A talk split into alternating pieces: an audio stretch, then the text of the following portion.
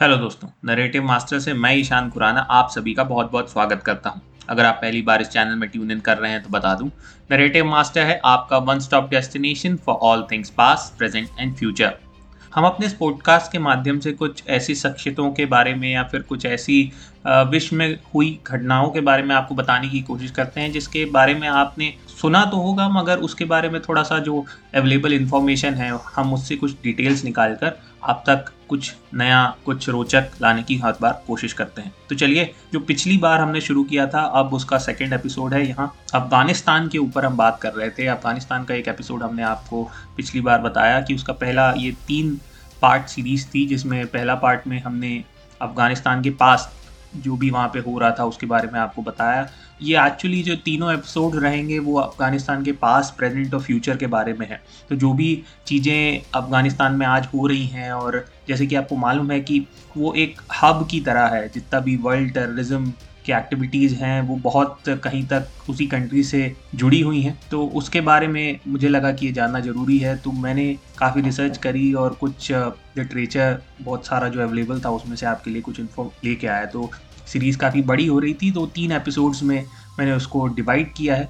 तो पिछले एपिसोड में जो आपने सुना कि कितने सारे इंटरनल डिवीजन्स हैं अफ़गानिस्तान के अंदर, वो खुद में ही इतने ज़्यादा बटे हुए हैं, इतनी सारी लैंग्वेजेस हैं, इतनी सारी जगहें हैं वहाँ पे, इतना बड़ा देश है, क्योंकि बहुत सारी लैंग्वेजेस जो हैं, उसके हिसाब से भी उनके अंदर में डिवीजन्स हैं। बहुत सारी ट्राइब्स अंदर वहाँ पे रहती हैं, जिनके अलग अलग कस्टम्स हैं जो फॉलो करते हैं।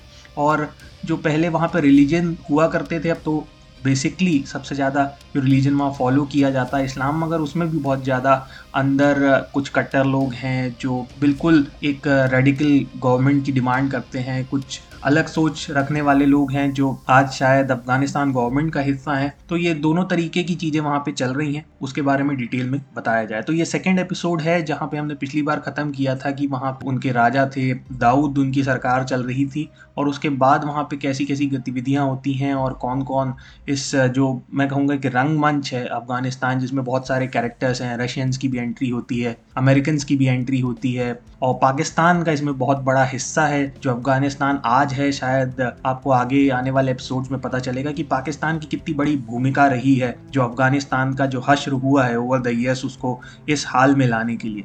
तो चलिए, आज का एपिसोड अब शुरू करते हैं part two Afghanistan the past present and the future Dawood की अध्यक्षता में अफ़गानिस्तान तेज़ी से पोलराइज हो गया। इस्लामिस्ट का कहना है कि वो ही केवल विपक्ष नहीं है जो स्टेटस क्यों कायम करने की कोशिश कर रहे हैं।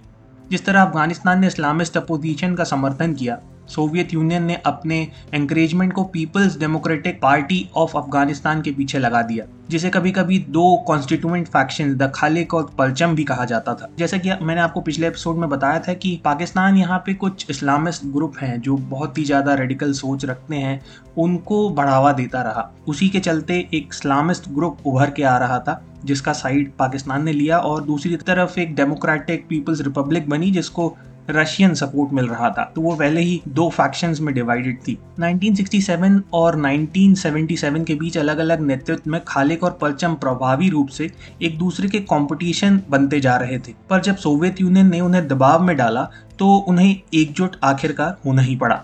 पर वो क्या रीजंस थे कि सोवियत यूनियन ने अपना जो समर्थन था, जो दाऊद के पीछे हमेशा से ही था, उसको किस तरीके से हटा लिया? उसके कुछ कारण जो है। बैरिट रूबन बताते हैं कि तीसरी दुनिया की और सोवियत यूनियन नीति ने 1970 के दशक में एक मौलिक बदलाव हुआ।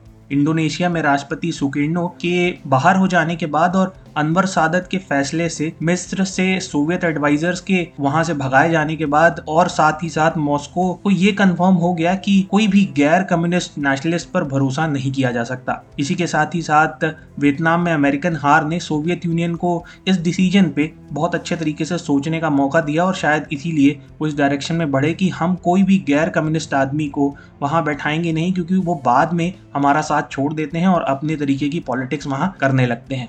1978 में एक मुख्य परचम ऑफिशियल, जो कि मैंने आपको डेमोक्रेटिक जो पार्टी इसके कॉन्स्टिट्यूंट थे, उसके बारे में बताया, परचम ऑफिशियल की एक गोली से उसकी डेथ हो जाती है। इसी के साथ दाऊद और सीआईए के खिलाफ बड़े पैमाने पर प्रदर्शन होने लगते हैं, जिसे परचम दोषी ठहराने लगता है कि दाऊद और सीआईए ने ही हमारे जो मुख्य प्रचारक हैं, जो परचम के, उनको मारा है। दाऊद ने पीडीए नेतृत्व को, जो उनका रिप्रेजेंटेटिव थे पीडीए के, उनको वो लोग गिरफ़्तार कर लेते हैं और जो भी उनकी तरफ़ जो उनकी सहानुभूति थी, जो भी अधिकारी उनकी तरफ़, जो दाऊद के भी साइड थे, उनको भी वो गिरफ़्तार कर लेते हैं। 27 अप्रैल 1978 में उन्होंने एक खूनी तख्ता पलट में सत्ता को जब्त कर लिया और इसी के साथ परचम को मौका मिल जाता है और जो ये रशियन सपोर्टेड गवर्नमेंट एक्शन थे, उनको सपोर्ट मिल जाता है रशियंस का और एक खूनी तख्ता पलट मतलब बहुत सारा खून खराबा होता है और दाऊद की सरकार गिरा देते हैं। अप्रैल तीस अप्रैल को एक रेवोल्यूशनरी काउंसिल ने अफ़गानिस्तान को, खुद को, ये लोग एक डेमोक्रेटिक रिपब्लिक घोषित कर लेते हैं। सोवियत संघ ने बड़े पैमाने पर एड के साथ नए शासन का स्वागत किया। हालाँकि खालिस जो नई सरकार में डोमिनेटिंग पोजीशन में थे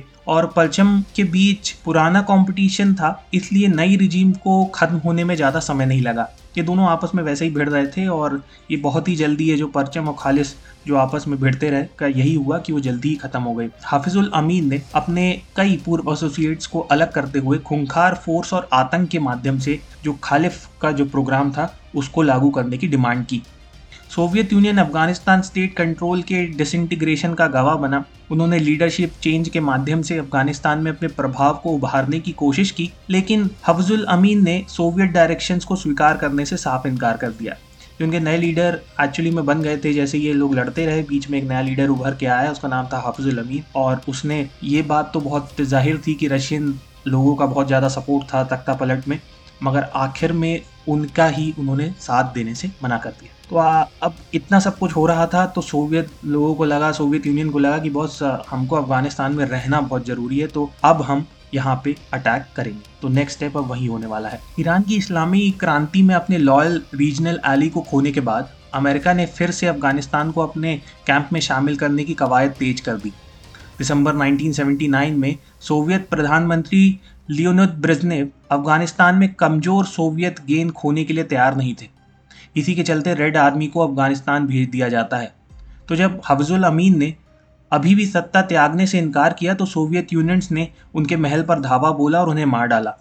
जबकि काबुल में रेड आर्मी और उनके फॉलोअर्स ने शहर को नियंत्रित किया, सोवियत यूनियन पूरी तरह से ग्रामीण इलाकों पर नियंत्रण कभी भी हासिल नहीं कर पाई। रेजिस्टेंस चालू रहा और उन्हें दबाने की कोशिश होती रही, पर कुछ भी काम नहीं आता दिख रहा था।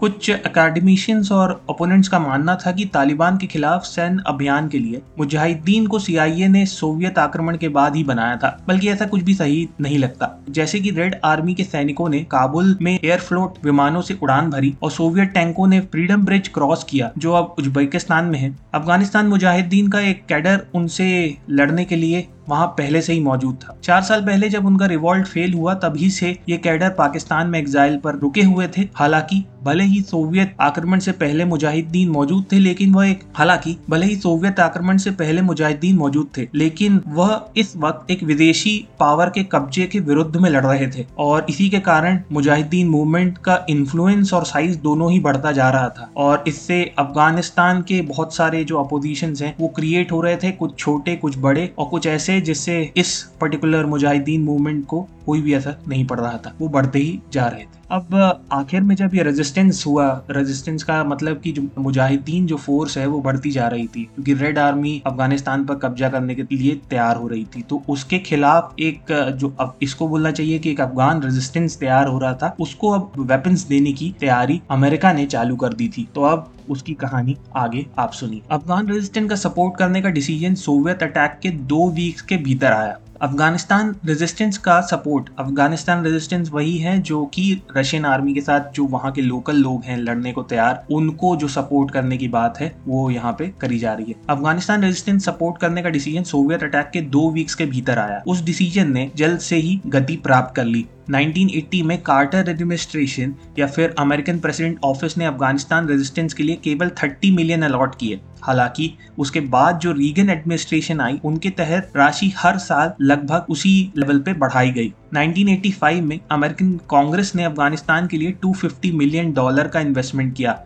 जबकि सऊदी अरब ने उसी के बराबर की राशि का कंट्रीब्यूशन दिया था। दो साल बाद सऊदी अरब के लगातार कंट्रीब्यूशन ने कथित रूप से अमेरिकन एड को मेल खाते हुए मुजाहिदीन को वार्षिक अमेरिकन सहायता 630 मिलियन डॉलर तक पहुँचा दी थी। इसमें अन्य इस्लामी देश Israel people, republic of China और यूरोप द्वारा दिए गए योगदान अभी भी शामिल नहीं है। तो आप ये सोच सकते हैं कि अमाउंट कितना बड़ा था।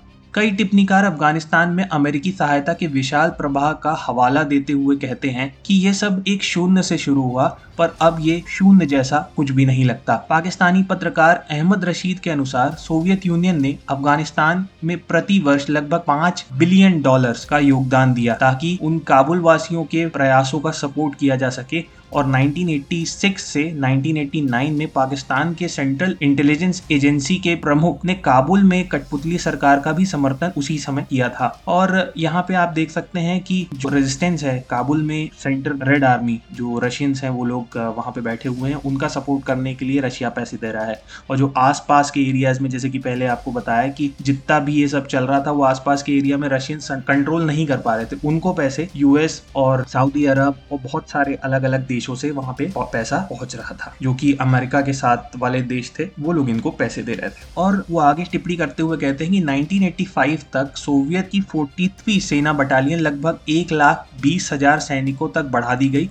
और कुछ अन एलिमेंट्स के साथ अफगान बॉर्डर क्रॉस किया गया। प्रारंभ में सीआईए ने रेजिस्टेंस को अमेरिकी वेपन्स प्रदान करने से इनकार कर दिया, जो कि उन्होंने शायद अपने आप को किसी भी कॉन्फ्लिक्ट से दूर करने के लिए कहा होगा। पहले तो सीआईए को वेपन्स जो थे वो नहीं मिल रहे थे। अमेरिकन मेड वेपन्स वो लोग देने को तैयार नहीं थे कि बॉस हम नहीं देंगे, क्योंकि ऐसा ना लगे कि हम ही लोग में डायरेक्ट उतरे हुए हैं और हमारे वेपन्स ये लोग यूज़ करेंगे तो इससे बहुत बड़ी लड़ाई आगे बढ़ सकती है। जो स्टेट डिपार्टमेंट था यूएस का, उसने भी सोवियत यूनियन के साथ डायरेक्ट कॉन्फ्लिक्ट रोक रोकने के डर से अमेरिकन मैन्युफैक्चर्ड वेपन्स देने का विरोध किया और अमेरिकी राजदूत का 1983 में पाकिस्तान में सीआईए के जो वहाँ पे हेड थे रोनाल्ड स्ट्रिपर्स को सजेशन था कि अमेरिका मुजाहिदीन को स्टिंगर्स प्रदान करे और उनका सुझाव बहुत वर्षों तक नहीं लिया गया। स्टेंगर मिसाइलों की सप्लाई इंटरनल रेजिस्टेंस के लिए अधिकांश समय सीआईए स्टेशन चीफ की इच्छा से करी जाती थी। जब वो सीआईए चीफ बोलते थे कि इनको ये अभी दे दो और कुछ कहीं किसी पर्टिकुलर एरिया में डैमेज करना होता था तो स्टिंगर्स दे दिए जाते थे। उसके अलावा इस समय पे उनको स्टिंगर्स स्टिंगर्स ऐसे वेपन्स थे जिनसे आप बड़े बड़े प्लेन्स गिरा सकते हैं। तो वो वेपन्स उन लोग को समय प्रोवाइड नहीं किए गए थे। उस समय पे सीआईए के स्टेशन चीफ थे, वो बहुत ही छोटे लेवल पे सीक्रेट प्रोग्राम्स करते थे और लोगों की आँखों से छुपा के ये सारे काम उस समय चल रहे थे। इसके बजाय करोड़ों डॉलर्स वॉर्सो पैक्ट और इसराइली वेपन्स खरीदने के लिए खर्च दिए गए। मार्च 1985 में ही रीगन की नेशनल सिक्योरिटी टीम ने फॉर्मली अफ़गानिस्तान में सोवियत सेनाओं के हैरेसमेंट से अपनी रणनीति को बदलने का फैसला किया, ताकि रेड आर्मी को पूरे देश से बाहर खड़ेड़ा जा सके। जोरदार इंटरनल डिस्कशंस के बाद रीगन एडमिनिस्ट्रेशन आर्मी और नेशनल सिक्योरिटी एडवाइजर्स मुजाहिदीन सोल्जर्स को stingers anti craft missile supply करने पर सहमति उनकी बन जाती है। उस समय अमेरिका के पास हथियार बहुत ही लिमिटेड सप्लाई में हुआ करते थे। कुछ ज्वाइंट चीफ्स को डर था कि American technology third world countries के हाथ लग सकती है और उसके बहुत ज़्यादा बेकार कॉन्सिक्वेंसेस हो सकते हैं। फिर बात आती है सितंबर 1986 में। तब तक ये कंफर्म नहीं था कि रीगन प्रशासन ने मुजाहिदीन को स्टिंगर एंटी एयरक्राफ्ट मिसाइल देने का सप्लाई करने का फैसला किया और इसी के साथ जब वो फाइनल हुआ तो मेड इन अमेरिका हथियारों पर जो लगा हुआ बैन था वो फाइनली हट गया और अफ़गानिस्तान में मुजाहिदीनों के पास स्टिंगर्स वेपन पहुँच जाते हैं। हालाँकि नब्बे के दशक में स्टिंगर मिसाइलों के गलत हाथों में पड़ने का बहुत डर था, लेकिन तालिबान के खिलाफ 2001 अमेरिकन कैंपेन में एंटी एयरक्राफ्ट मिसाइलों से खतरे का बहुत कम ध्यान दिया गया। ये 1990 के दशक में एक सीक्रेट मिशन की खरीद से मुजाहिदीन ग्रुप्स के हाथों में बहुत सरप्लस में स्टिंगर मिसाइलों को दिया गया और इसी के कारण वो बाद तक उनके पास बचा के उन्होंने रखे और उन्हीं के खिलाफ इस्तेमाल किए गए। सीआईए ने भले ही हथियारों की खरीद और शुरुआती ट्रेनिंग का कोऑर्डिनेशन किया हो, लेकिन पाकिस्तान की इंटर सर्विसेज़ इंटेलिजेंस यानी कि आईएसआई ने उनके डिस्ट्रीब्यूशन और वॉर जोन में उनके ट्रांसपोर्ट को कंट्रोल किया। सीआईए के डिप्टी डायरेक्टर जॉन मैकमोहन ने मुजाहिदीन के साथ सीआईए की बातचीत को बहुत लिमिटेड रखा। यहाँ तक कि अफ़गानिस्तान में अमेरिकन भागीदारी जब जब अपने चरम पर थी, उस वक्त भी बहुत ही कम सीआईए ऑपरेटिव फ़ील्ड में अलाउड थे। कराची बंदरगाह या इस्लामाबाद हवाई अड्डे पर हथियारों का अराइवल होता था और सीआईए हथियारों को रावलपिंडी या, और जो क्वेता है, वहाँ के डिपो तक ले जाया करते थे। फिर वहाँ से अफ़गानिस्तान वेपन्स जाते थे, वो सारे के सारे पाकिस्तानी लोग किया करते थे या फिर आईएसआई अगर सीधे तरीके से बोला जाए तो। कम समय के लिए ही, लेकिन बेनिफिशियल पाकिस्तान ने अपने नेशनल इंटरेस्ट के लिए फ़ायदेमंद होते हुए आईएसआई की लॉन्ग टर्म स्ट्रेटेजी के तहत दो मुजाहिदीनों के बीच इस्लामिस्ट को बढ़ावा देना शुरू कर दिया। वो जितने भी लोग थे मुजाहिदीन, उनके बीच में एक रेडिकल इस्लामिस्ट जो सोच है, वो बढ़ावा उन लोगों ने देना शुरू किया और उससे उनके अंदर गुस्सा भी फूकना शुरू किया। इस, इसके एक्चुअली बहुत दूर जाके इसके जो उल्टे परिणाम होंगे वो बाद में देखने को मिलेंगे। हालाँकि मुजाहिदीनों के बीच जो डिसयूनिटी थी उनकी पोल अफ़गानिस्तान के सोवियत आर्मी के हटने के बाद ही खुलेगी। वो आपस में भी बहुत ज़्यादा उनके बीच में फ्रिक्शन था उसका पता आर्मी वहाँ से जाएगी उसके बाद ही उसका पोल जो है उसकी खुलेगी। पाकिस्तानी हितों को बढ़ावा देने के लिए आईएसआई ने अपनी कोऑर्डिनेटिंग पोजीशन का बहुत अच्छे से इस्तेमाल किया क्योंकि जैसा देखा गया था कि पाकिस्तान के भीतर आईएसआई को अक्सर एक राज्य के भीतर एक राज्य मतलब एक कंट्री विद इन कंट्री के रूप में डिज़ाइन किया गया था। और वो कभी भी जो सेंट्रल गवर्नमेंट थी, उनकी पाकिस्तान की, उनके साथ उनके डायरेक्ट ताल्लुकात कभी भी नहीं होते थे। वो अपने डिसीज़न खुद लेते थे। इसी के कारण उनको बहुत ही सिक्योरिटी व बहुत ही अजीब सी एक ऑर्गेनाइजेशन है, वो माना गया है। आई ने किसी भी अफगान रेसिडेंट ग्रुप को पहचानने से इनकार कर दिया। जितने भी नए नए ग्रुप बन रहे थे, उनको उन्होंने मना कर दिया कि बस हम तुमको नहीं जान। मगर सिर्फ़ उनको पहचान दी जो धार्मिक या कह लें कि रिलीजियस रूप से स्टैब्लिश हुए हों, उन्हीं को वो लोग पहचान दिया करते थे। उन्होंने ना तो पुश्तून नेशनलिस्ट अफगान मिलिट पार्टी, ना ही अफगान रॉयल फैमिली के किसी सदस्य को पाकिस्तानी एरिया में कानूनी कभी काम करने का मौका दिया। आईएसआई ने फाइनली सेवन ग्रुप्स को रिकॉग्नाइज किया, लेकिन मैक्सिमम गेम उठाने के लिए ईच इंडिविजुअल ग्रुप के साथ सीधा कनेक्ट पर उन्होंने ज़ोर दिया। इसलिए पाकिस्तानी इंटेलिजेंस ने कंपटीशन को बढ़ावा देने के लिए कंप्लायंट फैक्शंस को रिवॉर्ड भी देना शुरू कर दिया। दरअसल आईएसआई मुजाहिदीन कमांडर के सबसे खतरनाक टेररिस्ट इस्लामिस्ट गुलबुद्दीन हमख्तियार के पक्ष में था। मोटे तौर पर क्योंकि हमख्तियार कश्मीर में पाकिस्तानी स्पॉन्सर टेररिज्म था, उसको वहाँ पे स्पॉन्सर और बढ़ावा देता था। मकसूद सबसे प्रभावित मुजाहिदीन कमांडर लेकिन एक ताजिक युद्ध के दौरान उसे आईएसआई से केवल आठ सिंगर ही प्राप्त हुए थे। बाहर के ऑब्जर्वर्स को इस बात की जानकारी नहीं थी कि पाकिस्तान ने एड डिस्ट्रीब्यूशन के माध्यम से डिसअप्रोप्रिएट इन्फ्लुएंस गेन कर लिया है। हालाँकि भारत ही एक ऐसा देश था जो वॉशिंगटन के इस्लामाबाद के साथ बढ़ती डिप्लोमेटिक रिलेशंस पर रोक लगा सकता था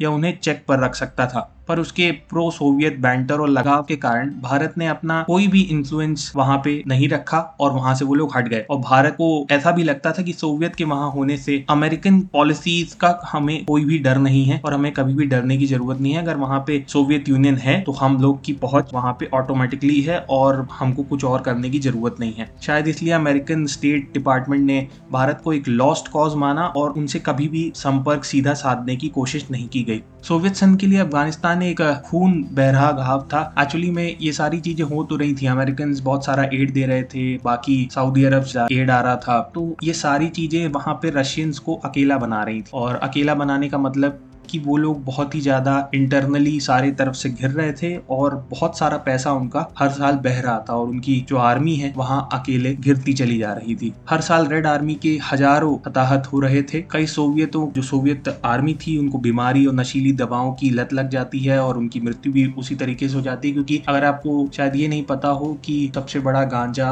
और ये सारी चीज़ों का व्यापार होता था एक्चुअली में अफ़गानिस्तान के, अफ़गानिस्तान में किया जाता था तो वहाँ पे बहुत सारा एरिया को कैप्चर करने का बहुत बड़ा इनिशिएटिव इसलिए भी पहले लिया गया कि उस पर्टिकुलर एरिया को हमको कैप्चर करना है जहाँ से ये सारी दवाई और ये सब बनता है। तो वहाँ पे सब लोग पहुँचे और ये जो सोवियत आर्मी है, वो बहुत ज़्यादा नशे की, उनको बहुत सारों को लग गई थी, इसलिए भी उनकी बहुत सारे लोगों की मौत हो रही थी। अफ़गानिस्तान के सोवियत कब्जे ने उन्हें इकोनॉमिकली वीक करना शुरू कर दिया और वो भी ऐसे समय जब सोवियत यूनियन अपने खुद के रिसोर्सेस को सही तरीके से यूटिलाइज नहीं कर पा रही 1988 में सोवियत प्रीमियर मिखाइल गोर्सिलेव ने सोवियत सैनिकों को वापस लेने का इरादा घोषित कर दिया। अफ़गानिस्तान की कम्युनिस्ट पार्टी के प्रेसिडेंट नजीबुल्ला को गोरबेचेव की मिलिट्री और इकोनॉमिक हेल्प जारी रखने के बावजूद जो एनालिस्ट अफ़गानिस्तान पे नज़र रखे हुए थे, उनका मानना यह थे कि नजीबुल्ला जल्द ही ढह जाएँगे। सीआईए को भी ये उम्मीद थी कि सोवियत के वापस जाने के बाद नजीबुल्ला सिर्फ़ एक साल के मेहमान रह जाएँगे और ज़्यादा से ज़्यादा सिर्फ़ एक साल अपनी सत्ता वो चला पाएँगे। हालाँकि नजीबुल्ला ने अपने फ्यूचर टेलर्स को गलत साबित किया। सोवियत वापसी के मद्देनजर मुजाहिदीन अपने आप को जो पावर पोजीशन पर नहीं बना पा रहे थे, वॉशिंगटन ने सोवियत आर्मी की वापसी के बाद मुजाहिदीन को समर्थन देने के लिए केवल एक साल के लिए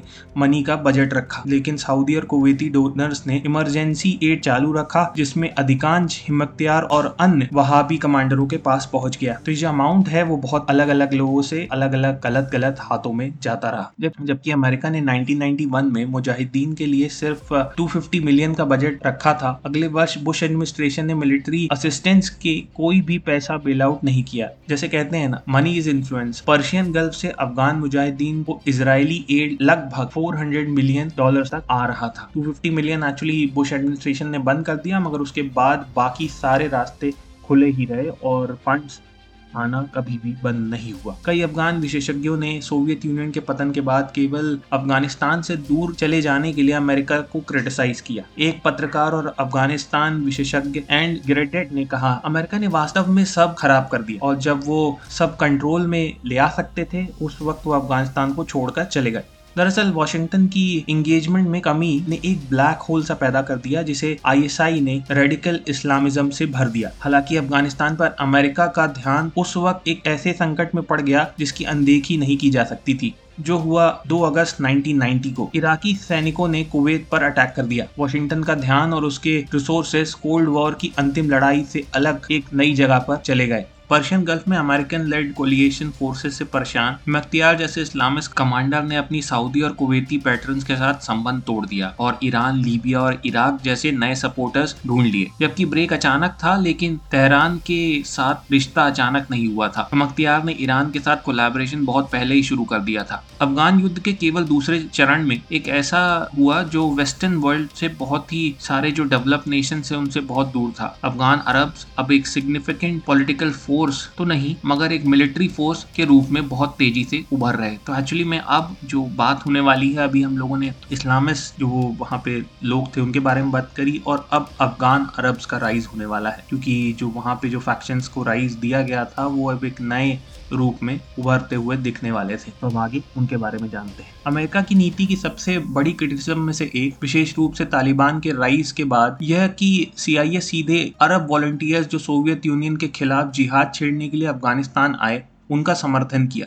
लेकिन अंततः उन अमेरिकी हथियारों का इस्तेमाल वेस्ट के खिलाफ टेररिस्ट वॉर शुरू करने के लिए किया गया। जैसे कि मैंने पहले कहा ही था, उनके पास शुरू में इतने हथियार नहीं थे, मगर बाद में जैसे कि एड बढ़ा और अलग अलग वेपन्स उनके पास आने लगे तो उन्हीं के खिलाफ वेस्टर्न पावर्स के खिलाफ ही इनको यूज़ किया गया। हालाँकि तथाकथित अफगान अरब केवल 1990 के दशक में एक बड़ी ताकत के रूप में उभरे। सोवियत कब्जे के खिलाफ प्रतिरोध के दौरान अरब वॉलंटियर्स ने एक ऊपरी भूमिका ही निभाई थी। 1980s के दशक के दौरान अफ़गानिस्तान में सक्रिय एक पूर्व फॉर्मर इंटेलिजेंस ऑफिशियल के अनुसार अरब वॉलंटियर्स ने शायद ही कभी लड़ाई में हिस्सा लिया। अक्सर स्थानीय अफगानों का गुस्सा बढ़ाने का ही वो काम किया करते थे, जिन्हें महसूस होता था कि ये जो वॉलंटियर्स हैं, केवल उनके रास्ते में आने वाली एक परेशानी की तरह हैं। एक एक अनपब्लिश्ड ऐसे में बार्नी क्रिम्सन नाम के एक मिलिट्री ऑफिसर ने कहा था कि सोवियत सेना के खिलाफ अफगान मुजाहिदीन की लड़ाई के समर्थन के दौरान सीआईए के लिए काम किया। उस समय अफगान और गैर अफगान फाइटर्स के बीच रिलेशनशिप को वो याद करते हुए हमें बताते हैं। अफगानियों और इंटरनेशनलिस्ट का संबंध कुछ ठीक नहीं था। अफगानों ने अपना युद्ध लड़ा और किसी भी पट्टी के बाहरी लोगों को उन्होंने बाहरी रखा। इस जिहाद इस जिहाद के बिन लादिन सड़कों का निर्माण और रखवाली कर सकते थे। खाई खोद सकते थे और निश्चित स्थान तैयार कर सकते थे। हालाँकि ये एक अफगान जिहाद था जो वास्तविक अफगान द्वारा लड़ा गया और अंततः वास्तविक अफगानों द्वारा ही जीता भी गया। बिन लादेन ने बाद के बड़ी लड़ाई को चालू किया था। जैसे कि बताया कि जो बाहर के वॉलंटियर्स जो बाहर के लोग थे एक्चुअल में उस समय उनका कोई बहुत बड़ा रोल नहीं था, जिनको हम बाद में जाके अफगान अरब्स कहेंगे। उनका बहुत पहले रोल नहीं था, वो सिर्फ़ इनके लिए छोटे मोटे काम किया करते थे और इनको हालाँकि परेशानी का सबब भी बनता था। तो वो किसी तरीके से बस ऊपरी तौर पर उनके साथ बने हुए थे। मिल्टन बर्डिन पाकिस्तान में सीआईए के स्टेशन चीफ ब्लंटली लिखते हैं, अक्सर जो लिखा गया है, उनके बावजूद सीआईए ने कभी भी पाकिस्तान में आने वाले अरब वॉल्टियर्स को भर्ती नहीं किया।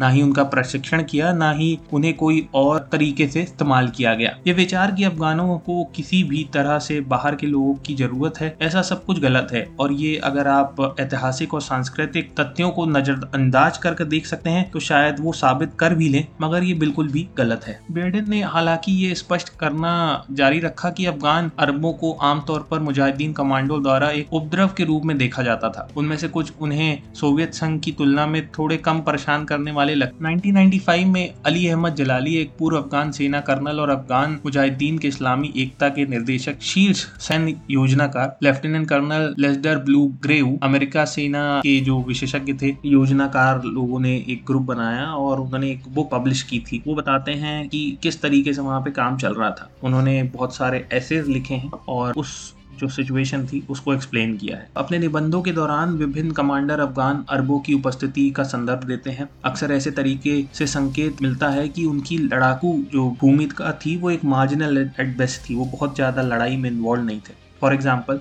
कंधार में एक डिवीज़न गैरिसन पर 1987 के मुजाहिदीन छापे का एक्सप्लेन करते हुए जो वहाँ पे इन्वायरमेंट था, उसको बताते हैं। कमांडर अख्तर जहाँ ने टिप्पणी की थी, हमारे पास कुछ अरब थे जो जिहाद के शरीर के लिए वहाँ आए थे।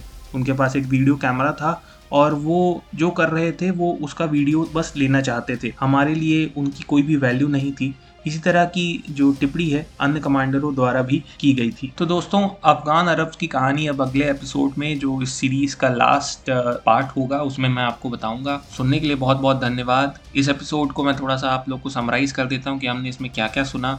हमने इसमें सुना कि एक्चुअली में कहाँ कहाँ से एड आ रहा था। अमेरिकन कितना एड दे रहे थे कैसे सोवियत आर्मी बाहर निकली क्या डिसीजंस और क्या इन्वायरमेंट बन गया था जिसके कारण ऐसा उन, उनको करना पड़ गया। तो ये कुछ चीज़ें हमने आज के एपिसोड में आपको बताई और अब आगे जो एपिसोड होगा उसमें हम आपको तालिबान का जो राइज है तालिबान कैसी फोर्स थी और अफगान अरब्स कौन थे उनके बारे में हम थोड़ा सा डिटेल में आपको बताएँगे। और फाइनली हम इस एपिसोड की जो थर्ड पार्ट है उसमें जो फ्यूचर है अफ़गानिस्तान का उसको वहाँ पे कंक्लूड करेंगे। तो सुनने के लिए बहुत बहुत धन्यवाद। मुझे लगता है कि आपको एपिसोड ज़रूर पसंद आएगा। पिछला एपिसोड सुनिए। उसमें जो भी आपको अच्छा लगे, बुरा लगे, आप मुझे बताइए। इस एपिसोड के बारे में मुझे बताइए। पीछे बहुत सारे अच्छे एपिसोड्स हमने आपको अलग अलग टॉपिक्स के करे हुए हैं। आप वहाँ जाके सुन सकते हैं। बहुत अच्छे अच्छे इंटरेस्टिंग स्टोरीज हैं। बहुत सारे जाने पहचाने नाम होंगे आप वहाँ सुन पाएँगे उनके बारे में। तो जाइए साथ ही साथ आ, मैं अपने अमेजोन लिंक्स आपको हमेशा कुछ छोड़ता हूँ जो चैनल डिस्क्रिप्शन होता है या फिर जो एपिसोड का डिस्क्रिप्शन होता है उसमें कुछ लिंक्स मैं हमेशा आप लोगों के लिए छोड़ के जाता हूँ। उन पे जाइए क्लिक कीजिए। हो सकता है आपके लिए कोई बढ़िया सा गुडीज हो जो आपको पसंद आए वो आप जाके बाय कर सकते हैं। और चलिए, मस्त रहिए, स्वस्थ रहिए और कोरोना वायरस एक सच में बहुत खतरनाक बीमारी है। आप लोग मैं उम्मीद करता हूँ जो भी मेरे सुनने वाले हैं वो सुरक्षित हैं और अपने आप को सुरक्षित बनाए रखिए। बाहर निकलिए तो प्लीज़ ग्लव्स का इस्तेमाल कीजिए, अपनी नाक और मुँह को ढकिए और बाहर अगर आप किसी भी चीज़ को हाथ लगाते हैं तो हैंड सैनिटाइज़र का इस्तेमाल कीजिए। और कभी भी बिना अगर आप, बिना ग्लव्स कहीं पे भी हाथ इस्तेमाल कर रहे हैं तो आँखों पे उसे लगाइए, क्योंकि उससे डायरेक्ट कांटेक्ट होने पर आपकी आँखों के थ्रू भी कोरोना फैल सकता है। इन सब बातों का ध्यान रखिए, स्वस्थ रहिए, मस्त रहिए। फिर मिलते हैं अगले एपिसोड बाय टेक केयर